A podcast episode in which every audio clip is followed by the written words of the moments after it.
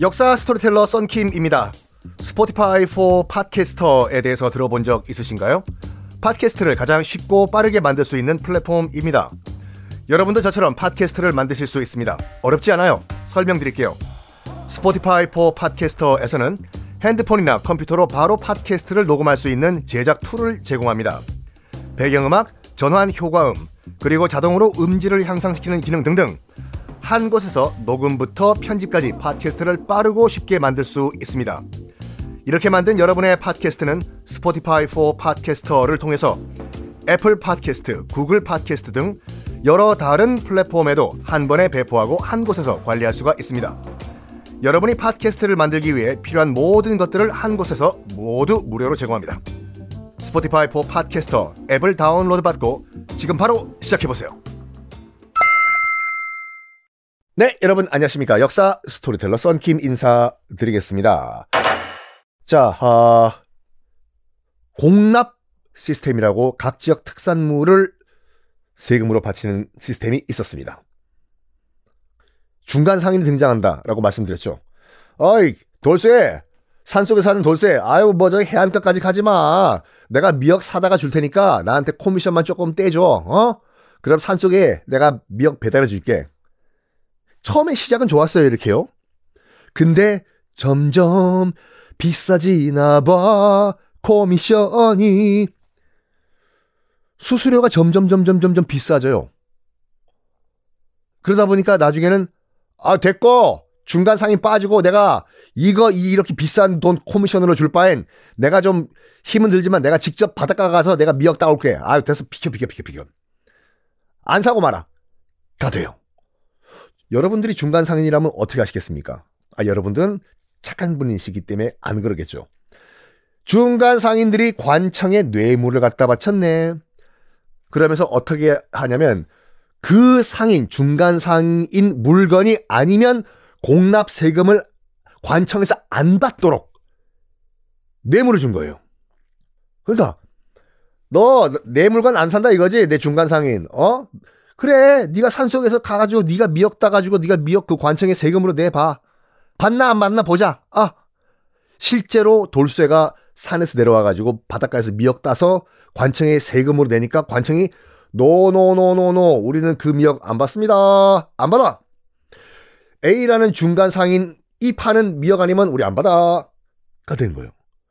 내가 바닷가에서 따온 미역이 quality가 훨씬 더 좋은데 저기요 나리 내가 지금 진짜 바닷가 가서 따온 미역이 훨씬 더 quality가 좋은데 왜 제 걸 안 받습니까요?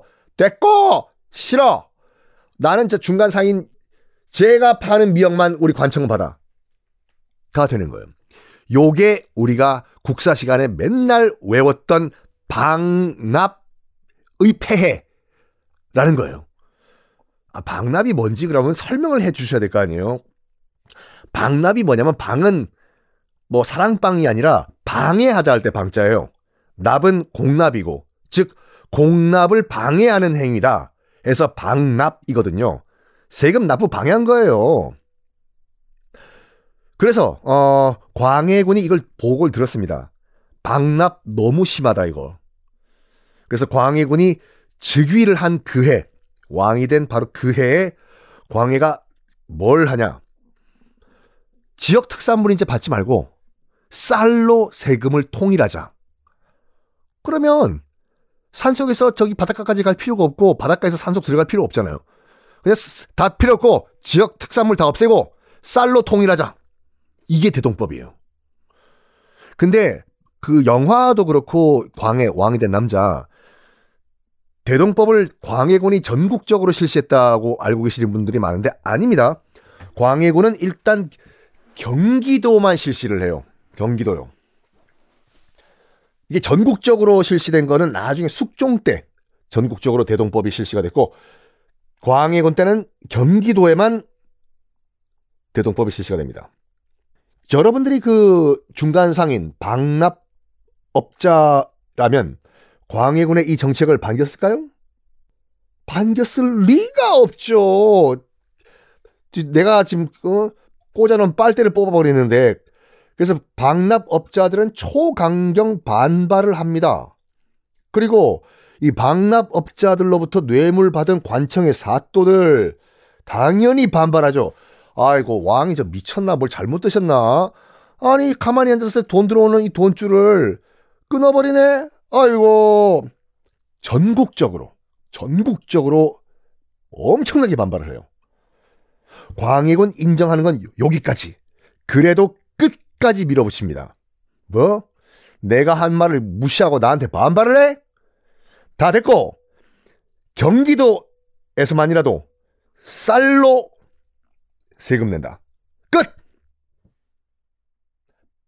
방나업자들과 뇌물 받은 사투들 다 짓 눌러버려요. 이것들이 감히 그냥 나중에 이제 그 광해군이 끌려 내려온 다음에 나중에 강원도 충청에도 대동법이 확대가 되고 아까도 말씀드린 것 같이 숙종 때 전국적으로 대동법이 실시가 됩니다. 이 대동법이요 굉장히 큰 의미가 있어요. 뭐 어, 뭐가 의미가 있는데요? 백성을 위한 그 정책? 아니요, 그것도 그렇지만 어 그 대동법 실시 이전만 하더라도 이 논에서요 땅에서 쌀만 키운 거 아니에요. 조, 기장, 보리 이것들 다 키웠어요. 근데 광해군이 실시한 대동법 이후에 쌀농사가 어마무시하게 전국적으로 확대가 됩니다. 왜? 세금 내려면 쌀 농사 해야 되지 않습니까?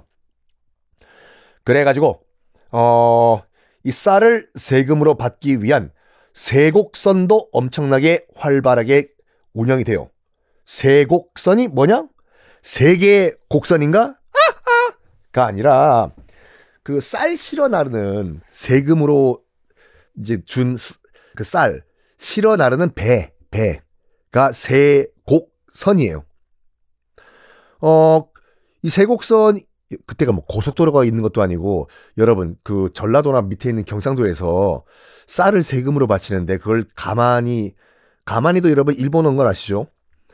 이걸 지게 지고 이걸 한양까지 올라가실 수가 있습니까? 한 가마니가 보통 80kg거든요. 저는 그거 메고 난전 전 2m도 못 가요. 그러니까 대부분의 그 세금으로 걷어진 쌀은 어떻게 이동을 했냐? 배에 실어서 세곡선에 실어서 뭐 남부지방 같은 경우에는 서해 따라 쭉 올라와요.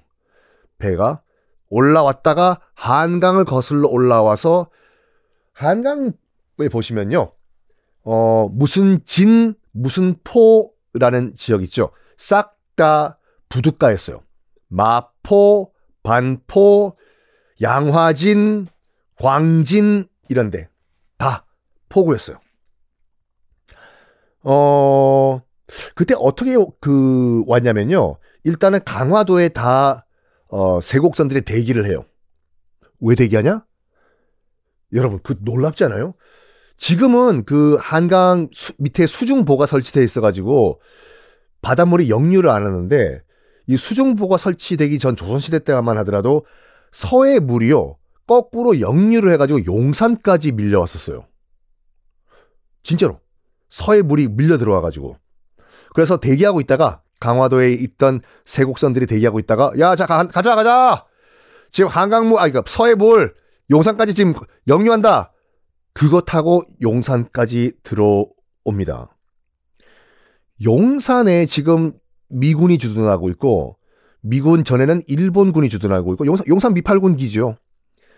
어 그 다음에 일본군이 지금 미팔군 기지에 주둔하고 있었어요. 일본 육군이.